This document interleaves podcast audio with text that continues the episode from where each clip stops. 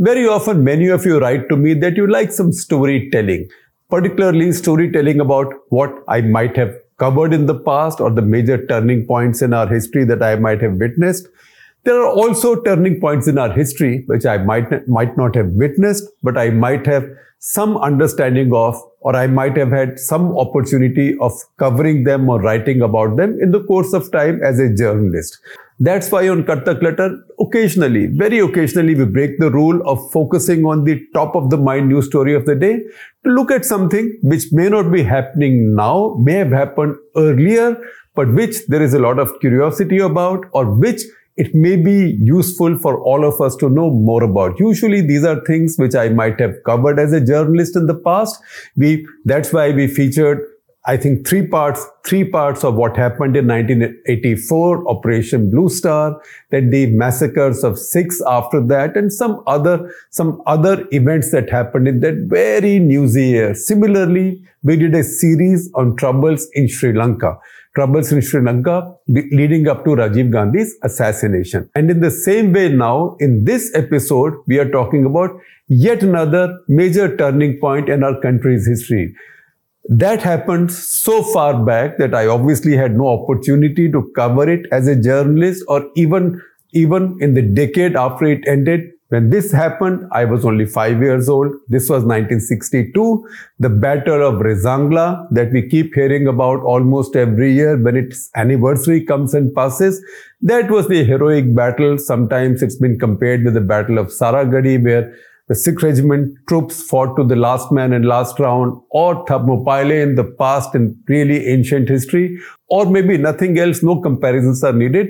Just the story of Rezangla by itself, because 1962 was a war in which the Indian army did quite poorly. Of course, Indian political leadership did much worse and was responsible also for putting the army in that very disadvantageous position. But the fact is that when we think of 1962, we think of retreats, we think of, we think of defeats, retreats, a lot of Indian soldiers dying. We remember Lata Mangeshkar and Mere Watan ke logo zara mein pani. That was about sacrifice and retreat. We also, we also remember Jawaharlal Nehru almost in resignation saying, my heart goes to the people of Assam. So all of the stories we know, Sela, Bomdila, Tawang, Dirangzong, those are scars on our minds from 1962. But in that war, in that war, there was at least one major battle. There were a couple more, particularly, particularly in the eastern part of Arunachal, Walong sector and all. Those we'll talk about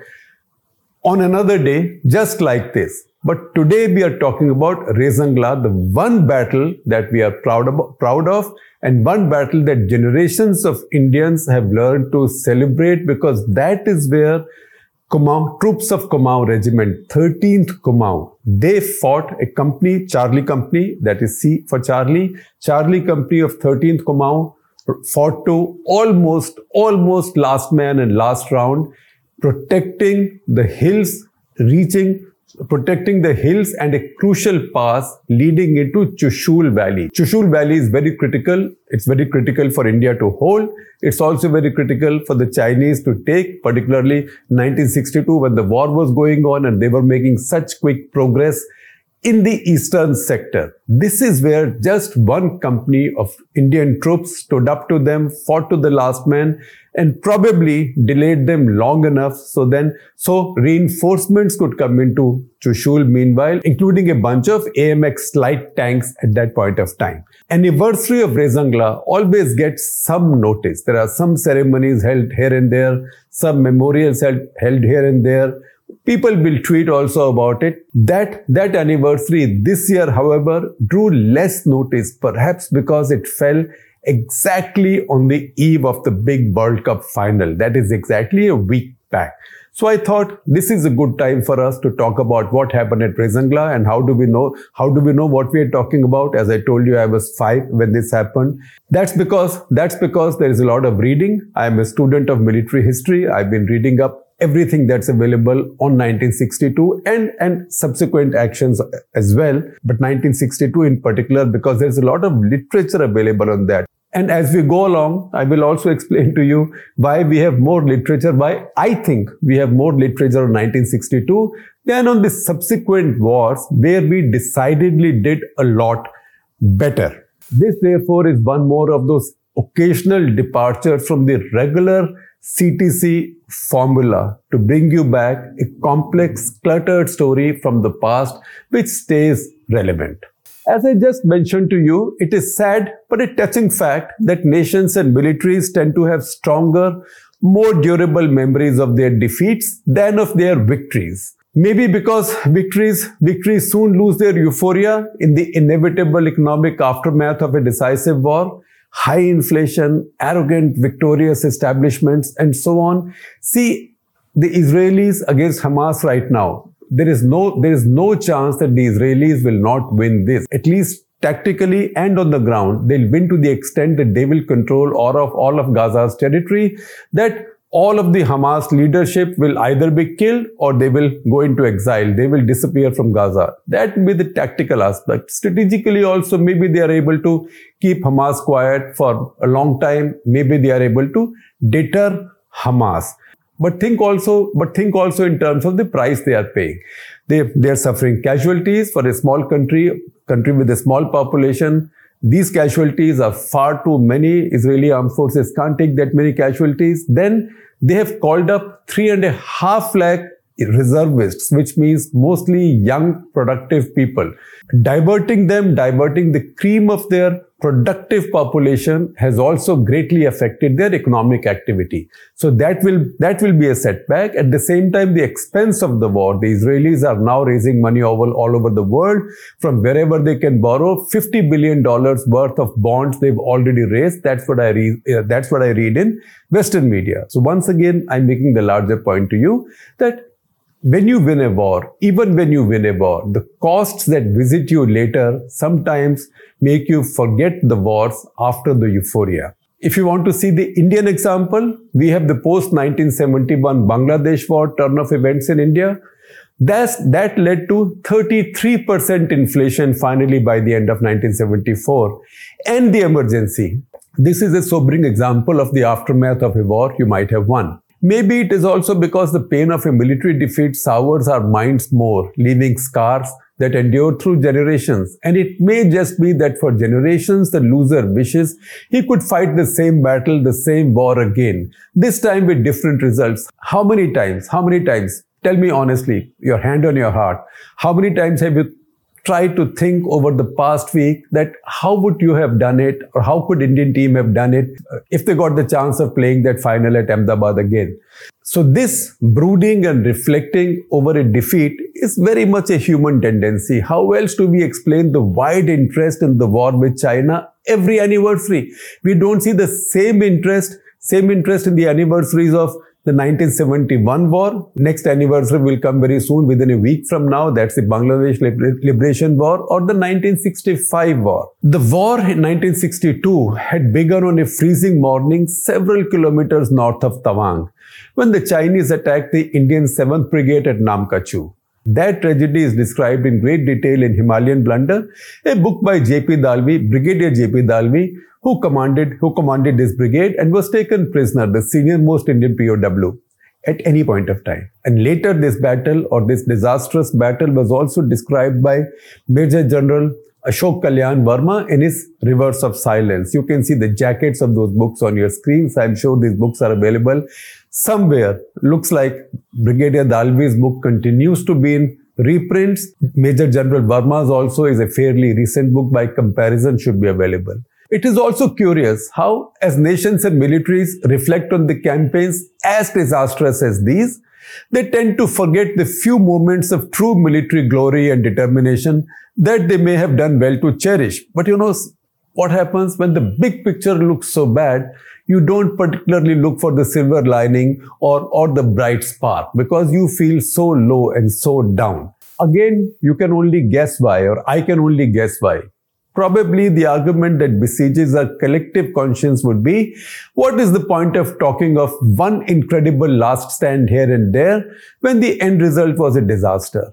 Or could it also be that we are so overwhelmed by defeat and debacle that we tend not to take seriously any talk of something different, or maybe view with skepticism any story, any subplot that sounds a little bit different from the main script? The 1962 war spawned more military literature and cinema than any other in independent India.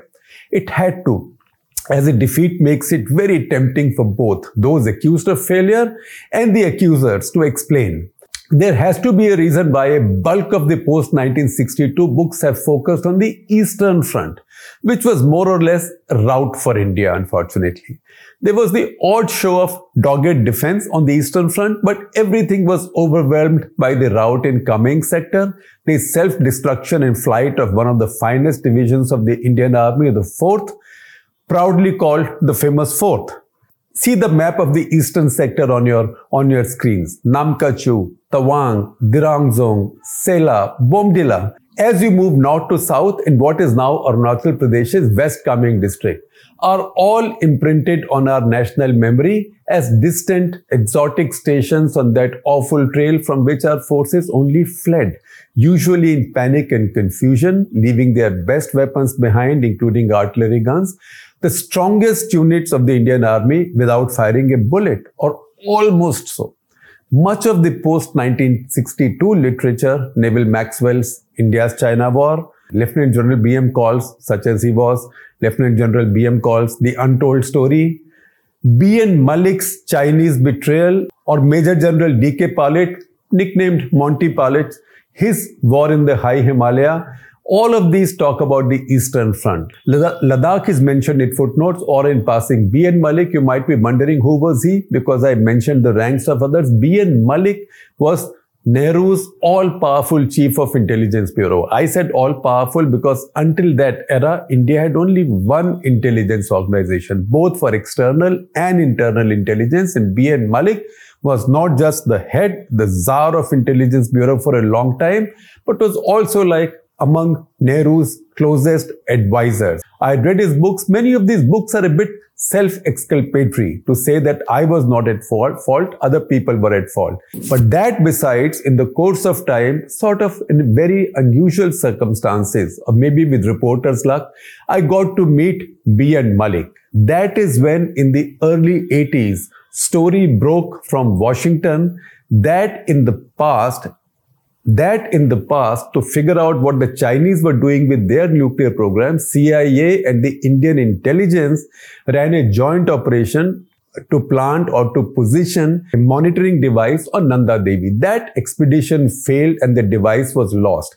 So when that revelation came from the US, I was assigned at India Today magazine, I was assigned to check if I could find some facts of what happened. So I then found out that B.N. Malik was around and he was living in Delhi in Vasant Vihar. So I did go to see him on my motorbike. And he was so happy in his old age, long after he had retired, controversially in controversial circumstances, because he was also blamed for the debacle of 1962, that somebody had come to meet him. And I also, and I also noticed that he was living in the house of H.K. Barari, who was then the director of intelligence bureau, who was sort of his son-in-law.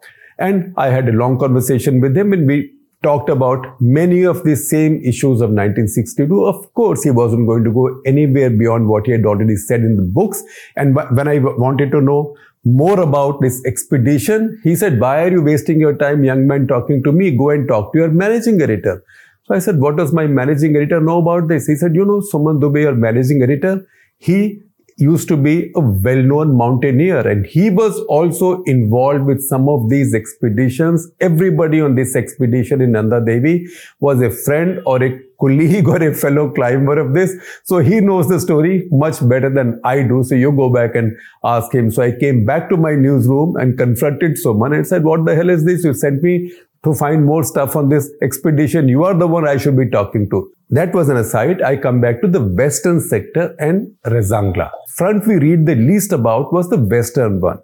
Surely Ladakh did not see fighting of the scale and incursions of the depth of the east, but could it be because our army fought that much better in the initial engagements with the Chinese? We now have it on the authority of some journalists, particularly my former colleague Pranab Dhal Samanta, who scooped for the Indian Express a story on the Henderson Brooks Commission report, which was published in Sunday Express, 14th October 2012. We'll try and pull out the story for you from the archives. That generalship, that Henderson Brooks Committee report, Henderson Brooks Committee was set up, or a commission was set up by, by Government of India to investigate what had gone wrong in 1962. It is also called the Henderson Brooks Bhagat report because the other general who worked with Lieutenant General Henderson Brooks on this report was later Lieutenant General P.S. Bhagat. So this report, Henderson Brooks report, which is still kept classified, this showed, as, as the scoop by Pranab Samanta demonstrated, this report said that generalship, Indian generalship in Ladakh was of a much higher order than in Nefa, what was called Nefa then, now Arunachal Pradesh. And the results showed that. Yet, places in equally high or in fact higher Himalayas than in the east, Srijap 1 and 2, Srijap 1 and 2 are actually the other side of Pangong Lake. Srijap 1 and 2, Gurung Hill, Daulat Beg Oldi, Spangur Gap, Chushul, and most importantly, Rezangla never made such an imprint on our minds as say Thagla, Sela, Dirangzong, Tawang, etc. did. Bomdila. And these names and their memory has also been erased from our minds through these decades. Yet, these are places usually between 15,000 to 18,300 feet where small detachments of the Indian Army fought, sometimes to the bitter end. Yes, they did mostly get overrun in the end, but they were never disgraced. They caused considerable casualties on the Chinese and probably dissuaded them from venturing deeper and crossing swords with larger bodies of the Indian army, particularly in Chushul Valley where artillery and tanks by this time had been deployed. A squadron of light AMX tanks having just been airlifted in a world record effort to Chushul airfield one of the highest in the world, probably, probably the highest in the world then. Now we have built a couple more which are higher than that. Even an incorrigible military history enthusiast like me had forgotten about what can only be described as a truly fighting frontier of 1962 until a tragic personal event took me to Rewari district in Haryana many years ago, more than a decade ago. Rewari is 100 kilometers south of Delhi, or maybe 120 kilometers south of Delhi. My old driver Ramkumar, so much a member of my family, died of a sudden heart attack, and he took me to his village. He was an Ahir, as the Yadavs are generally known in Haryana, and the Rewari Mahendragarh districts are their homeland. It is then that while passing the Rewari town, a tiny memorial by the roadside, a tiny memorial in disrepair by the roadside caught my eye. Lost in shrubbery and garbage, sadly then, was a tiny column of rock, column of stone with the names of 114 soldiers, 114, soldiers of the Charlie Company of 13 Kumaon Regiment who perished in the Battle of Rezangla. Their names were engraved on that pillar or, or, or that stone. But why a memorial to the heroes of the Kumaon regiment in Rewari? Because this was an Ahir company. Almost all those who died at Rezangla were, were from a small cluster of villages right here in a region that's called Ahirwal in Haryana, the zone of the Ahirs. You cannot appreciate the full story until you know how many soldiers in the Charlie Company stood that morning of 18th November 1962 to defend Rezangla, a vital approach to Chushul Valley. The temperature that morning was recorded at minus 24. Remember, this was already late November. It was 120, that is 120 soldiers, including the company commander Major Shaitan Singh Bhati. Of these, 109 died fighting. 109 out of 114. Five were wounded and taken prisoner by the Chinese. That, completes the that completes the count of 114. A few escaped later at night in the confusion as the Chinese licked their wounds. These were the wounded ones who escaped while the Chinese were herding them back as prisoners. They escaped in that confusion. Some of them did. Among those who managed to escape and tell the tale was then Sepoy Ramchandra Yadav, the major's batman, what would now be called a Sahayak, and radio operator as well. He was tasked with concealing his valiant officer's body so the Chinese wouldn't find it, which he did successfully.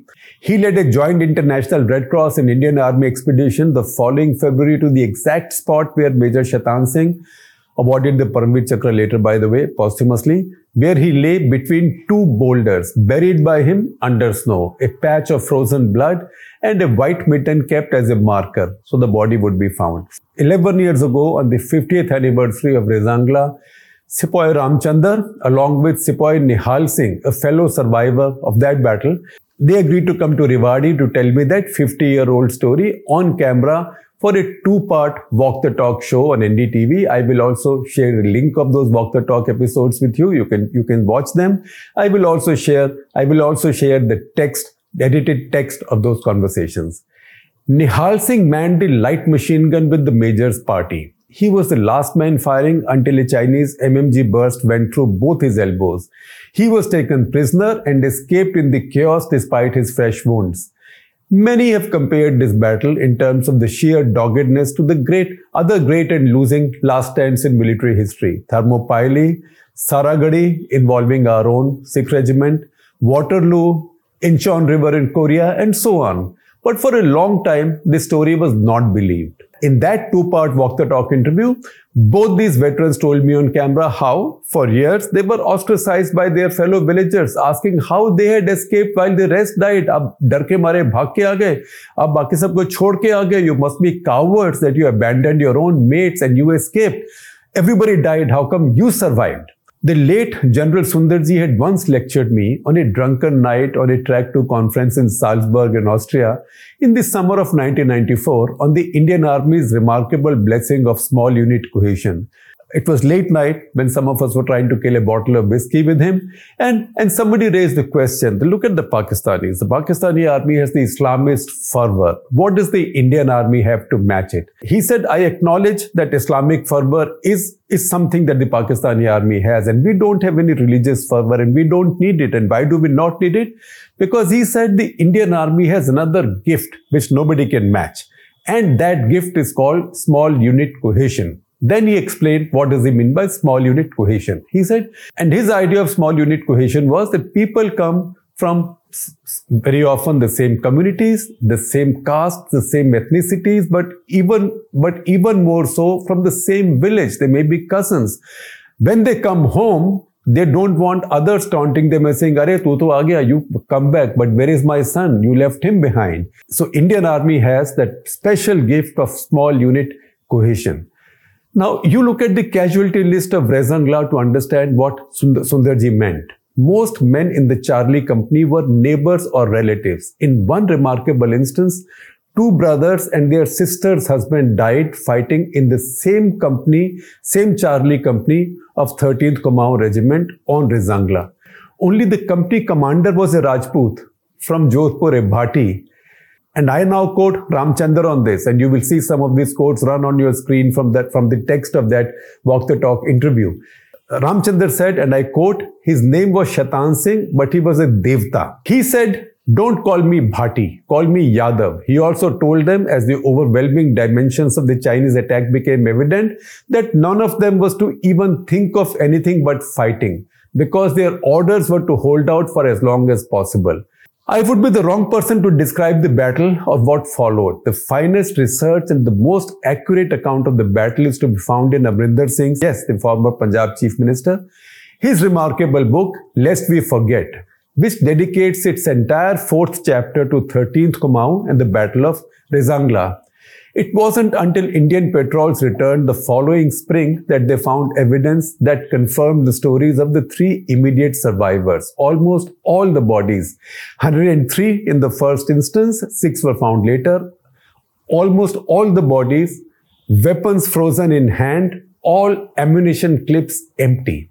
Some bodies inside their trenches, many outside, cut down by multiple bullets and bayonets in hand to hand combat. Amrinder's book has published some of these stirring pictures. And Chinese casualties?